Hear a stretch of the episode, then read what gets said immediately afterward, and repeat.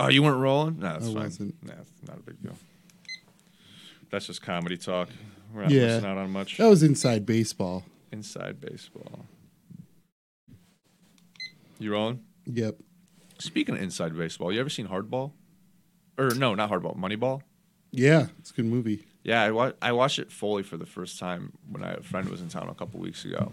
That Brad Pitt is handsome. He is handsome, and that Jonah Hill is dude. He's so fucking good at acting. I know he's brilliant. He he is brilliant, and every role he crushes. I I saw. Did you see Mid90s his directorial debut? I have not seen it actually. I, I've been wanting to see it. I heard it's really good. It's it's if as a Jonah Hill fan, it's pretty fun to watch. You know. Because you see what he's kind of going for. It's a lot of. I mean, if you've seen the trailer, you kind of get the vibe. But yeah, you, I hear that too. What is that? It worked. That worked. I don't know why. What'd you do? Just turned it off and on again, Oh, nice. like any I, good IT person would. Absolutely. Uh, no, Mid90s. Yeah, it's it's definitely got a like. He he establishes the mood really well and c- maintains it. Um, I watching it. I'm I don't. There's a little story work that could have been improved upon.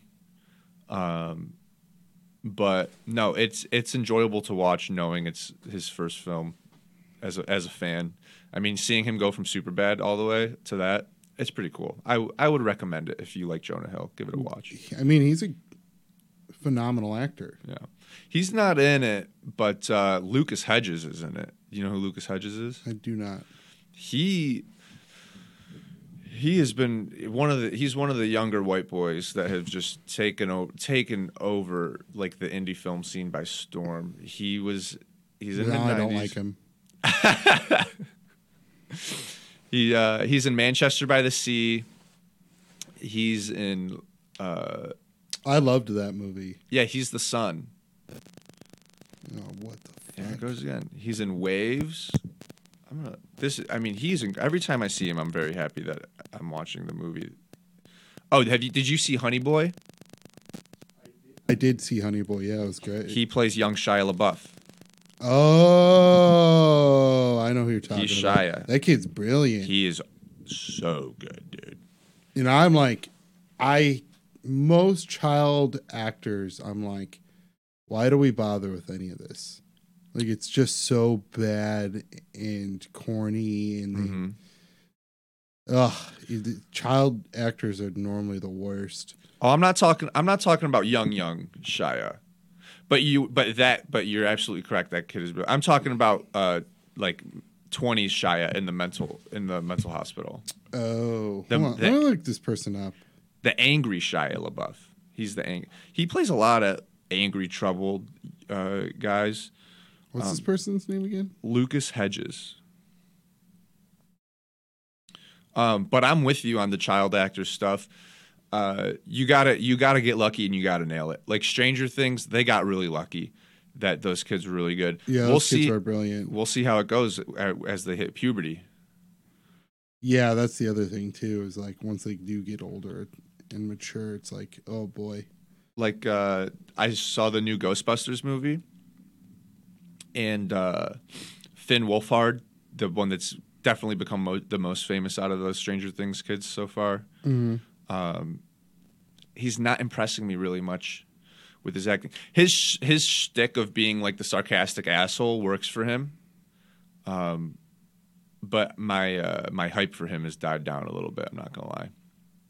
He was in It too. Did you see It? I have not seen it. No. Uh, second one's a little long.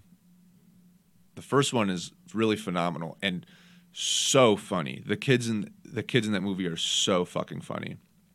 I'm not familiar with this Luke. I don't why I'm not placing this person That's how good of an actor he is. in You films never- I've seen. Yeah, the the the Wes Anderson ones, I don't I don't recall his characters. Um, but the other ones I do. Yeah, I saw Ghostbusters and I really liked it. It was a lot of fun. And then I went on uh, I went on Letterboxd, or just which is like a it's like film it's like Twitter for films. Uh, but just in general, uh, people on the people on forums discussing it were really upset with like all the Ghostbusters fan service they did, uh, and like you know true fans of the original like wouldn't like shouldn't stand for this. And as somebody who just does not give a shit about the original Ghostbusters, I thought it was really fun. I thought it was I thought it was good. Like I thought it was straight up good. It was funny. The action was pretty good. A little slow to start, but uh, nothing unnecessary. And at the end, I, I nearly cried, man. It was really heartfelt. Yeah. Highly recommend the new Ghostbusters if you got nothing else to do on you know a Sunday afternoon. It was a good time. I'm a big fan of the first three. I haven't seen the one with all the ladies, which is kind of shameful on my part. Yeah, actually, uh, I'm gonna have to ask you to leave the studio for that, Gheramy. Yep, a little sexist. Yeah, a little bit. I can feel it. It's palpable. They, uh, yeah, I didn't. Well, I didn't see that one either. And you know, Oh, what? what the fuck? but you know what? I wish I had because everything I read online about the new Ghostbusters is like, in like apparently like every other scene or in every fucking scene there was like a little a little uh, tongue in cheek or or wink of the eye to the originals. You know what I'm saying? oh, like trying to be funny, which I didn't pick up on because I I've only seen the first one once, and I had, have never seen the others, and I just don't give a shit about them. But I wish I had seen the. Uh, you haven't seen the originals? and I've seen the first one once. I watched it on a plane. Oh my god, Gabe. Come on. I know. Uh, but I wish I saw the all woman one because I would have wanted to know if they made any tongue in cheek remarks about that one that I could have picked up on. Ooh, yeah, good point. I could make a little. Maybe I'll watch that one first. And then I'll go watch the newest one. Oh, don't, don't do it to yourself. You're supposed to enjoy yourself when you're watching a movie. I don't give a fuck. I don't enjoy myself doing anything. Oh, come on. You don't you don't enjoy uh Nope. I don't even care what the answer what the what you're gonna ask. I'm gonna tell you no right now. the finest you don't enjoy the the the the, the finest sandwich from Dave's Cosmic Subs? Uh, I'm not a big fan of Dave Cosmic subs. Really? Where's your go to sandwich shop? Uh, either TJ's Butcher Shop Uh-huh. or K and K on Warren. Have you checked that place I haven't heard of either of these places. Uh, K and K Butcher Shop. Check them out. K and K Butcher Shop. Yeah, it's dude, it's am- it's um it's amazing there. Like everybody there, the staff is amazing. Mm-hmm. They have good product, and they got good sandwiches too. So I see K and K Meat Shop on Dunham Road in Maple Heights. no, it's K and K on Warren, like right by Warren Beverage. K K Butcher. I'm not seeing this. K and K. Butcher. This place doesn't exist, Jerem. It exists.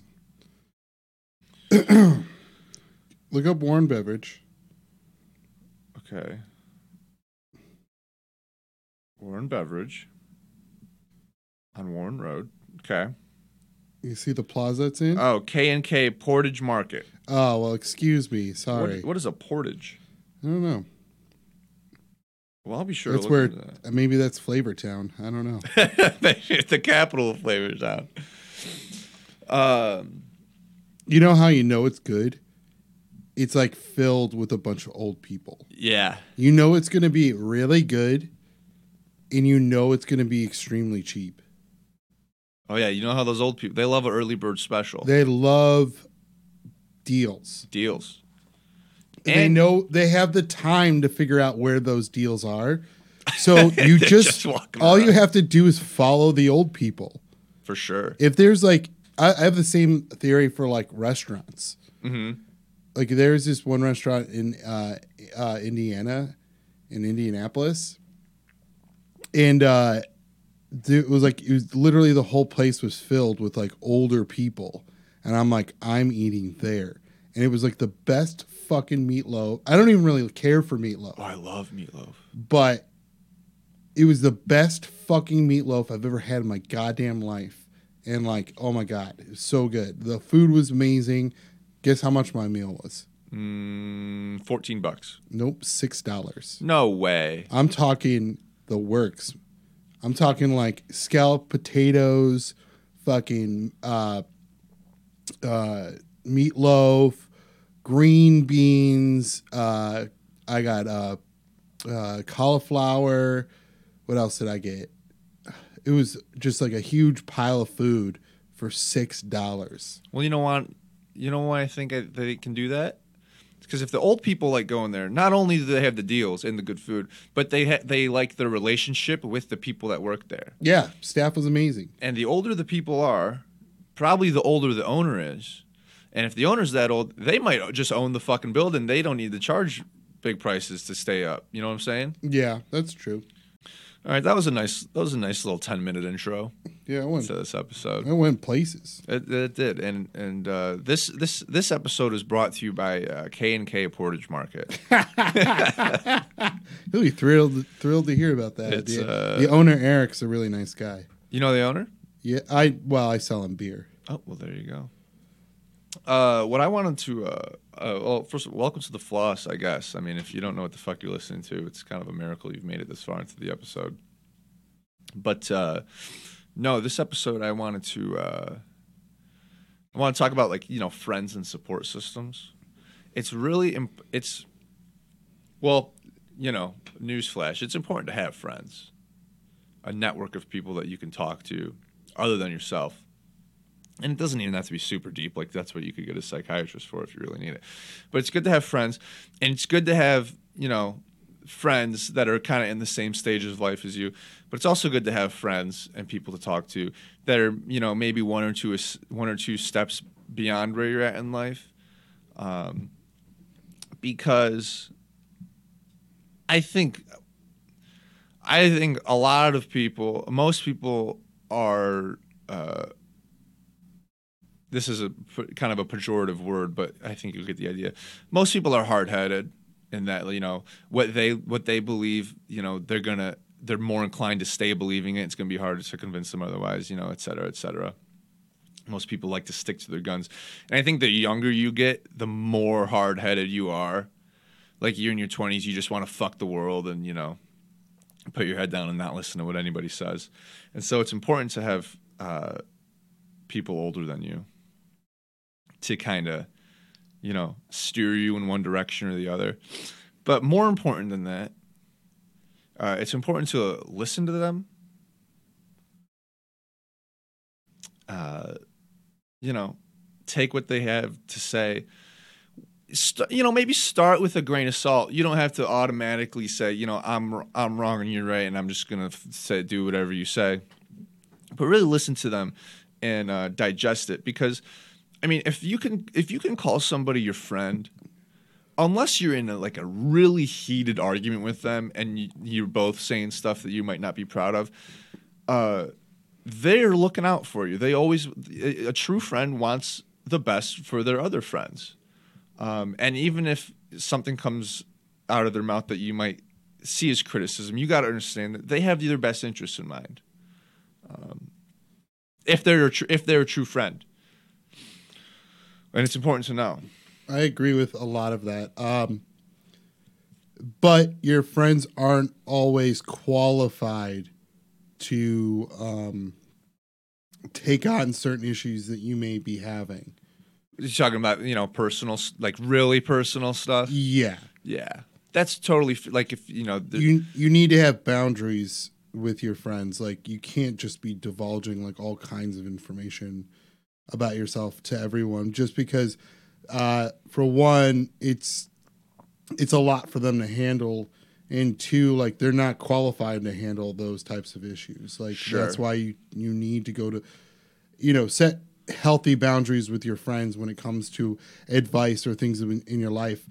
And then that way you can have like a healthier more uh, beneficial relationship for the both of you. Yeah, um, you're absolutely right. When uh, I was in a fraternity at college, and there was a position in the fraternity. Uh, I, I think it was the the acronym was like CIS or whatever, but it was it was essentially like uh, the the counselor for the boys. You know, if something was going on in somebody's life, uh, they could go talk to this person if there was no one else to talk to, and they would they would listen to them and have and you know be care for them in a time of need. But when we were when we were looking for people for this position, because you know not every you go you know they get vote elected and whatever. Um, we would at one of the questions they always get asked is what one of the brothers comes to you and says they're thinking about hurting themselves. What do you do? And the only acceptable answer, the only acceptable answer was to, was to say something along the lines of, um, you know, I'm your brother, I'm your friend, and I love you, but I can, I am not the person to deal with this information. Yeah. I'm going to refer you to professional help or try to get, you know. So you're absolutely right, and that's an extreme example. Um, but I mean, what you said can scale all the way down to just like, you know, family drama. You know, some if if you're at a this is all contextual, but like you know, if you're at a bar having a good time with your friends, don't pull one of them aside and start dishing on about you know how much of a bitch your sister is and this like you know what I'm saying? Yeah, yeah. Those that's what I'm talking about. Like, Yeah, y- your friends aren't necessarily like qualified to help you through those like major traumatic shit that goes on in your life. hmm So it's pretty um, unfair to ask of them to take on those types of things. I agree completely. But to what uh to what I my original point is, you know, the times where you do want to listen to them and the times where you you know, could you got any guesses who I'm talking about, Gheramy? I, I'm not sure what the question is. The you know, my inspiration for this episode, you know, listening to your friends. They got your best interests in mind. Oh no! I'm talking about you, brother. Oh shucks, that's very kind. And I'll tell you why. And I'll tell the listeners why. And I don't know how many listeners that is. I I uh, I'm actually really I haven't checked my numbers in like over a month and a half. Neither have I. Which- I don't care. No, dude, that's you know what? Because I don't I don't care what the numbers are. Um I mean, good numbers are great. You know what I'm saying? You'd always love to have good numbers. Uh, but this is just again, I, this every single time I get behind this microphone, I'm I'm developing something, talking into a microphone. So Well, numbers don't matter at this point. In Also true. Like this podcast is too young to be concerned with numbers. Like it's just, you know, right now we should be concerned with putting out a quality product, uh, like having quality content, and uh, promoting it. That's all we should be worried about. Like numbers are really unimportant right now. And you know what's funny? I think I got a little bit of this idea of not looking at the numbers. Well, I I had not been looking at them before I saw Ghostbusters, but in the new Ghostbusters, and this is one of the things people hated. There's a kid called Podcast. He's like a little he's like a little kid that walks around with a microphone interviewing people at random and he just calls himself Podcast In the movie, in the movie, yeah. Okay. Um, and uh, the running joke is like two or three times they mention well, the episode really the the the show really finds its voice around like episode forty six or something. Um, and as funny of a as a recurring gag that is, one hundred percent true. Like this, I'm still after each interview, I'm still giving myself notes on like, okay, what did that was not as good as X or Y interview, and why was that? You know, was I uncomfortable? Was I not asking good enough questions, etc.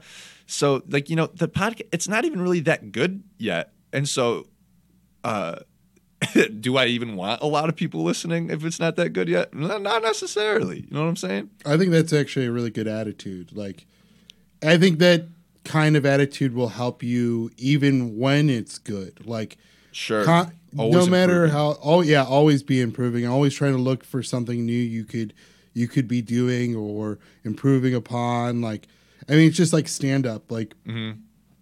stand up. You there's never going to be a place where you go, oh, like this is like I don't need anything else to improve on. Like, you know, what Yeah. I mean, there's going to be always something new to like try and figure out. Oh, dude, and that's that's I mean that's everything in life. If you're you're you're wa- you're washing dishes at a restaurant, and it's your first time washing dishes. You're gonna be fumbling around, dropping plates, putting stuff back in the wrong spot in the kitchen. You're gonna suck at it. You're gonna suck at it. But the you know you go into work every day after you do it enough, and you know the the skill ceiling is not quite the same across professions. But you know you practice, you're gonna get better at it. You're going to get better at it.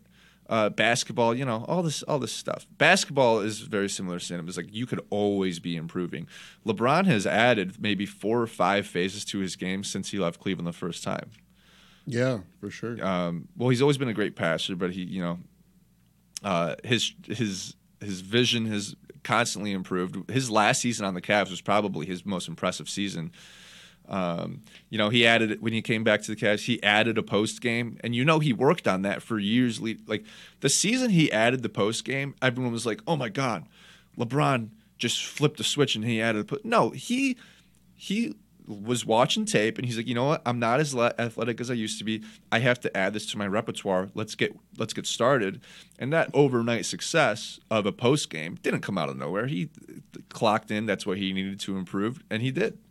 Uh, you know, his three point jump shot. He was never a good three point shooter. Uh, first cast in Miami. Now he's he's an excellent three point shooter. So yeah, you always got to be improving, and practice is going to make you better. Practice is going to make you better at anything you do. Plus, at that point, we all kind of saw like the game starting to evolve to a point of like where the three pointer was he needed it. essential to winning. One hundred percent. He didn't want to get left behind. Yeah, he's he's in, he's in that nice mindset uh, where he t- well he does mentor a lot of young guys, and this is pretty re- kind of related to what we were initially talking about, where um, you know, no NBA player in the NBA is not well. He's not going to listen to LeBron when he gives him a pointer. That's a fact. Yeah. Um, but LeBron's not so naive that he thinks the way he does it is always going to be the best way. Like you said, the three point shot was coming, and he saw it coming, and he's like, "I got to catch up to these young kids, or they're not going to respect me when I talk to them about it or try to play them with it." So he he adapted. You know what I'm saying? Um, but uh, back to uh, what I was talking about originally, um, and this is this is going to serve as an unofficial initial official announcement. But um, a couple weeks ago, and I don't know when this is going to come out, but I'm like you know early November. Uh, I told Gheramy and a couple other comics that I wanted to record an album and if you're a comic and you're listening to this and you're laughing and pointing at me saying, "Oh, what an idiot," uh, you're right. It, it's uh, it was a naive thing to say, and you know I still have a lot of the. Uh, I'm still confident in, all, in, a lot of the reasons that I made that decision, um, but I spoke with Gheramy about it. He was the first one I talked to about it. We just talked about it in the parking lot for like ten minutes, and then I talked to a couple other people about it, and those conversations rang true with a lot of what uh, you and I talked about, Gheramy. Like it was mm-hmm. a constant theme showing up consistently, and um, what uh, what I've gleaned from these conversations, and I've had a couple weeks to think about it, is um, I, am reframing my my mindset going into uh, this event, which is, I'm I will be unofficially officially announcing on this episode, I guess. Um, on, on on March 12th, I'm I'm doing an hour at Coda in Tremont, and and we'll be filming it. Um, and that's that's the marketing, that's the promotional aspect that I'm taking. But I also thought about it, you know, within like you know what what am I trying to get out of it? You know, why did I even come up with this idea of an album in a first like? Well, I didn't come up with the idea, but you know why? Why did I make this decision in the first place? Um, and I pumped the brakes because, like I said, I'm I'm young and I'm hard headed, and I and I like to like try to grab the world by the dick. And then I had you know my older friends. They didn't. They were nice about it, but you know they were pretty much telling me, "Hey, uh, pump the brakes. You know, maybe think about this a little bit." And uh, what I've decided is, Gheramy, this is this is going to be a writing, just a writing exercise for me. Um, I I have a, a, accumulated what amounts to about an hour of material. Um, that I'm comfortable with and that I like. And so I'm just going to do it in a in a room full of people and film it and then I'm to scrap it all and start from scratch. and I think that's and I think that's a much more reasonable way to approach it, and it takes a lot of pressure off of me. It takes a lot of pressure off of me Sure. Um, because you know even if the night turns out to be a disaster, which I don't think it will, but you know, gotta, I mean, you know, I don't have to release it as an album. I don't have to release any of it at all. Uh, you know, worst case scenario, I have all of my material on tape and I can analyze it and see what's working and what's not. And I just happen to be selling tickets to it. Um, so that's what happens when you listen to your friends who are trying to steer you in a direct one direction or another without being dicks about it. You know, I mean, my point really was if you're going to do it, rehearse it and rehearse it and rehearse it, rehearse it. I mean, if you're confident enough to do a full hour, then you should be at least, or film a full hour, then you should be at least confident enough to try and run it one time. oh, I'm trying. I'm trying. I'm trying Yeah. for sure. And that's tough when, you know, You know, hey, can I do an hour? Well, have you ever done an hour before? No. Well, then I'm not going to let you do an hour. You know? Yeah, that is sometimes the funny thing about stand up is that like people go, "Well, you haven't done that before." And it's like, "Well, no one's given me the opportunity to do it before." So what comes first? And th- you know what? The chicken or the egg? It's the chicken and the egg situation. and just like and just like a lot of the things we talk about on this show um, these things we apply to comedy apply to everything else guys everything else nobody i cannot here's the thing except for open heart surgery. yeah. yeah yeah don't just Yeah, that you should be probably pretty good at by the time you get it. Uh, nothing nothing I can say is going to convince somebody that I can do what I'm planning to do. The only thing that can convince somebody, hey, Gabe can do that, is if I go out and actually do it. The same thing hap- the, the same thing happened with the sh- first short film. Uh, well, short film in general. I had never even been on a movie set, and I could I could talk all the shit I would would have wanted or said all the things I could have wanted about like, oh, I can write a movie, I can make a movie, I can edit a movie, I can release a movie. And I could have said that from here to Timbuktu and everyone could would have just been like, okay, yeah, dude, sure, great, whatever. Uh, good luck with that. And not, you know, had no reason to, but you know what? I went out and did it. hmm And now I know, hey, I can do that. And then I did it again and I'm going to do it again and again and again and again. I mean, a lot of people think that they can be actors or writers or film Mm-hmm. directors and like until like everybody thinks that they can do something until like they have to put in the work and then once the work comes around they go oh fuck like maybe i don't know about a much as much about this as i thought. I mean i see that in podcasting all the time. Everybody thinks they should they did they like they should be doing a podcast or everyone thinks that they should have a podcast. But until it becomes like something they actually have to put like do and put together then you see them like fall apart. And it the other funny thing is is like uh you are what you do. So if you say you're a writer but you're not writing, you're you're just lying to yourself. You're not you're not helping yourself either.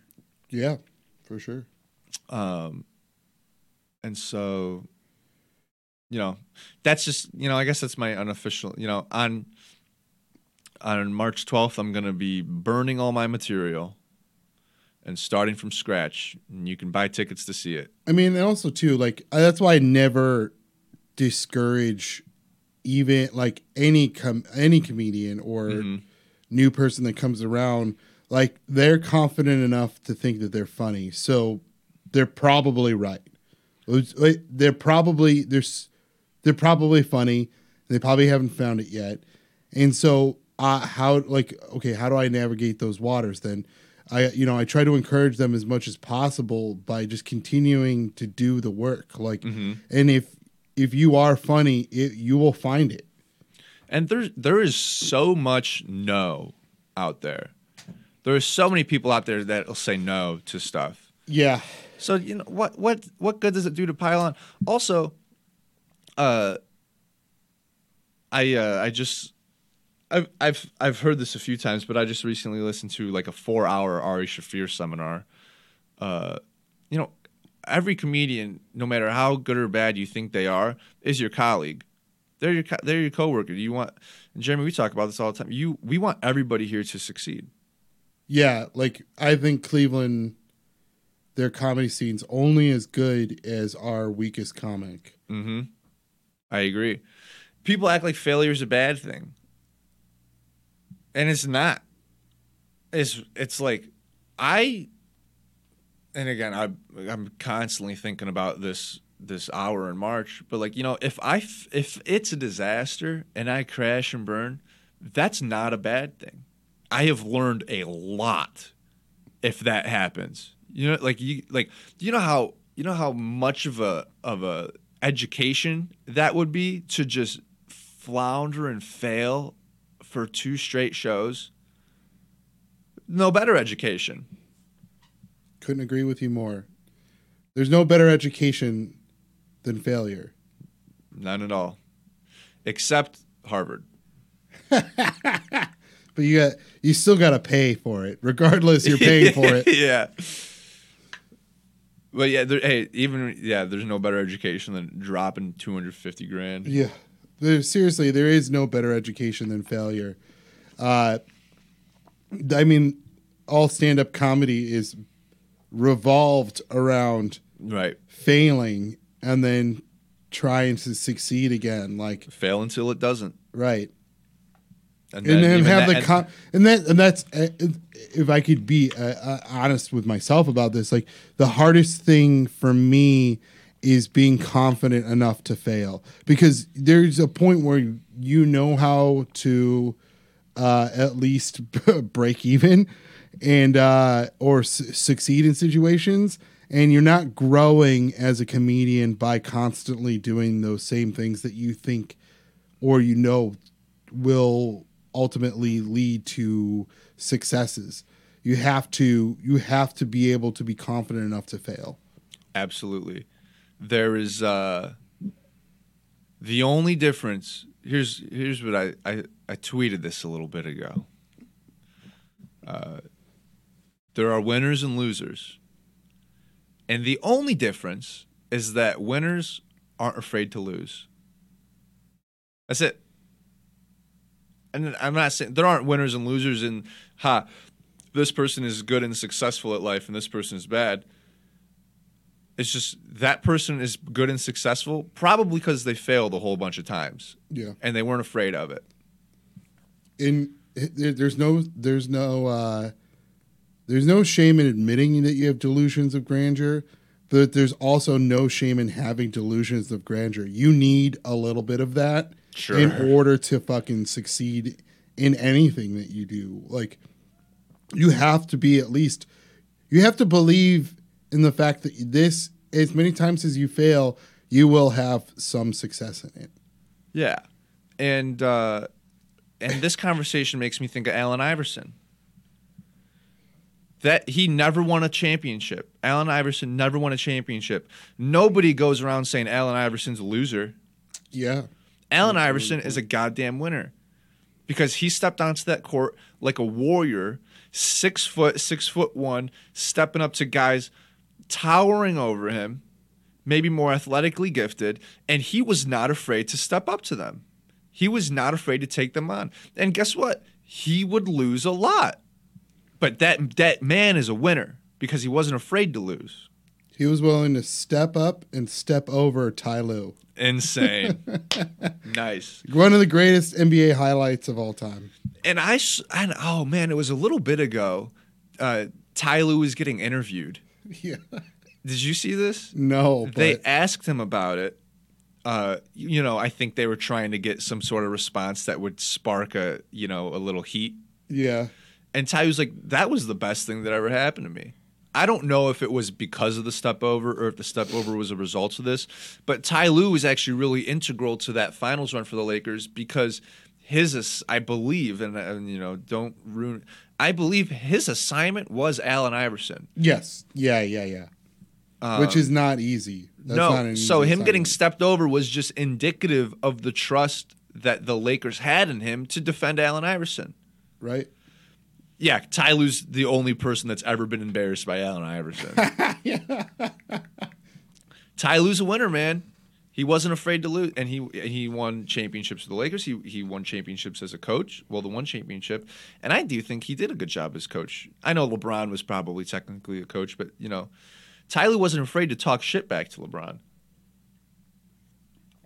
Just like Allen Iverson, Ty Lue was much smaller, much less gifted as a as a player and an athlete, but he wasn't afraid to say, "Hey, man, let me do my fucking job. Let me tell you what to do."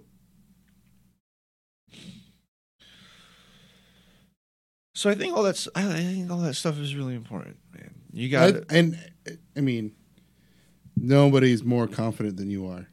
me. Yeah, you're incredibly confident. I I actually admired about you. I mean that as a compliment. Well, I appreciate that. Uh, you know, I think that all of us would serve.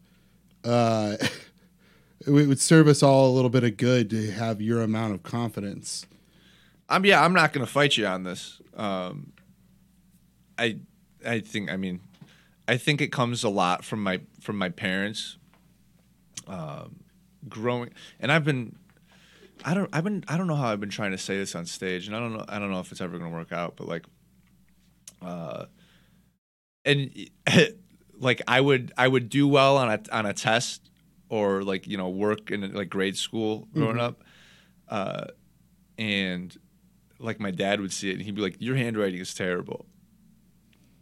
Like i did get an a your handwriting is terrible and it wasn't it wasn't to and and that sounds like it, it sounds shitty but here's what it actually was and this is how he's this independent contractor he remodels homes and whatnot and this is what he was actually getting at it's um I find that hard to believe that they weren't like when you had successes, they praised you.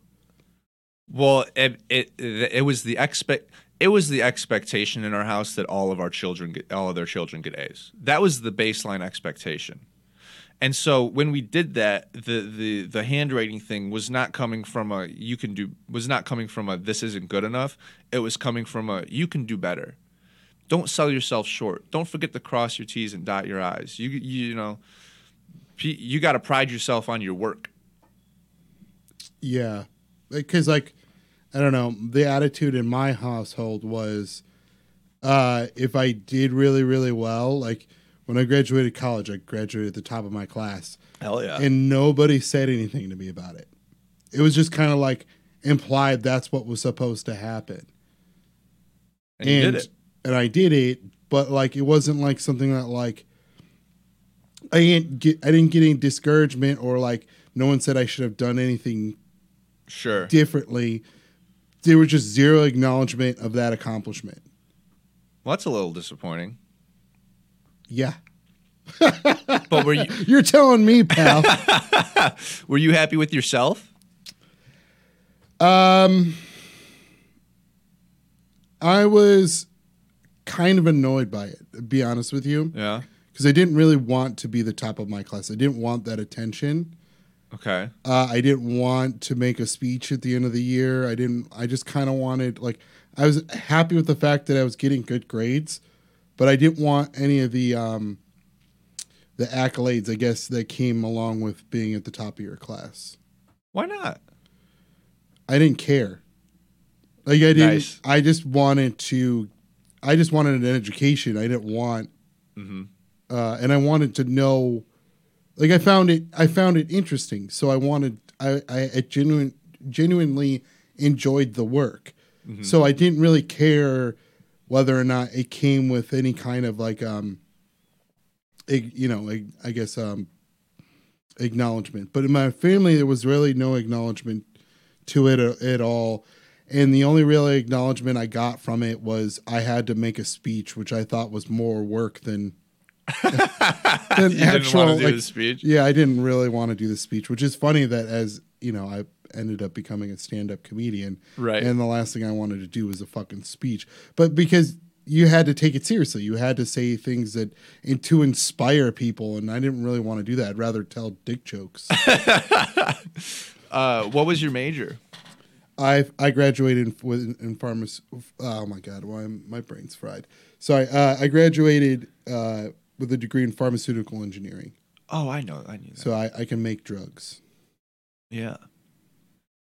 Maybe they maybe they wanted you to be a political science major, and that's why they didn't say anything. I honestly think I would have been better suited for a political science oh, major. Oh, don't Jamie, don't say that about yourself. I agree. I think so highly of you. I I think I would have been better suited for political science than I am actual like pharmaceuticals. well, it's got the word engineer in it. You're, you're, a, you're a sound engineer, and you're very well suited for that. I do love that. I do. Uh, And I that- never, fi- you know, it's just funny that I never did finish my education in um, sound engineering because I was, by the time I was getting close to getting my degree in that, I was already working regularly, Right. and none of my um, bosses or the people who own studios, none of them had degrees, and never, they, no one ever asked me if I had one. So I'm like, well, what's the fucking point of continuing this education if no one gives a shit whether or not I have it? There you go. Quentin Tarantino said, I didn't go to film school. I went to films. You didn't have to learn about sound engineering. You were already engineering sound. Real life is the best uh, school. I like how we have, I've established that there are two best educators failure and real life. But oh, there can only be one best educator. I mean, there's no, there's no one road to get, or uh, there's no, there's no one. I what, what, what, I'm trying to say. there's no one path to get to the same destination. Sure. Unless you want to do open heart surgery. That you should get an education. in. You should, you we should, want to see some degrees on the wall. Okay. You should follow the path most traveled for that one. Don't get cute when you're trying to become an open heart surgeon. yeah. Oh man, I think we can wrap that one up. I think we, That was a pretty. We ended on a laugh, so that's good. Yeah. All right. Let's cut.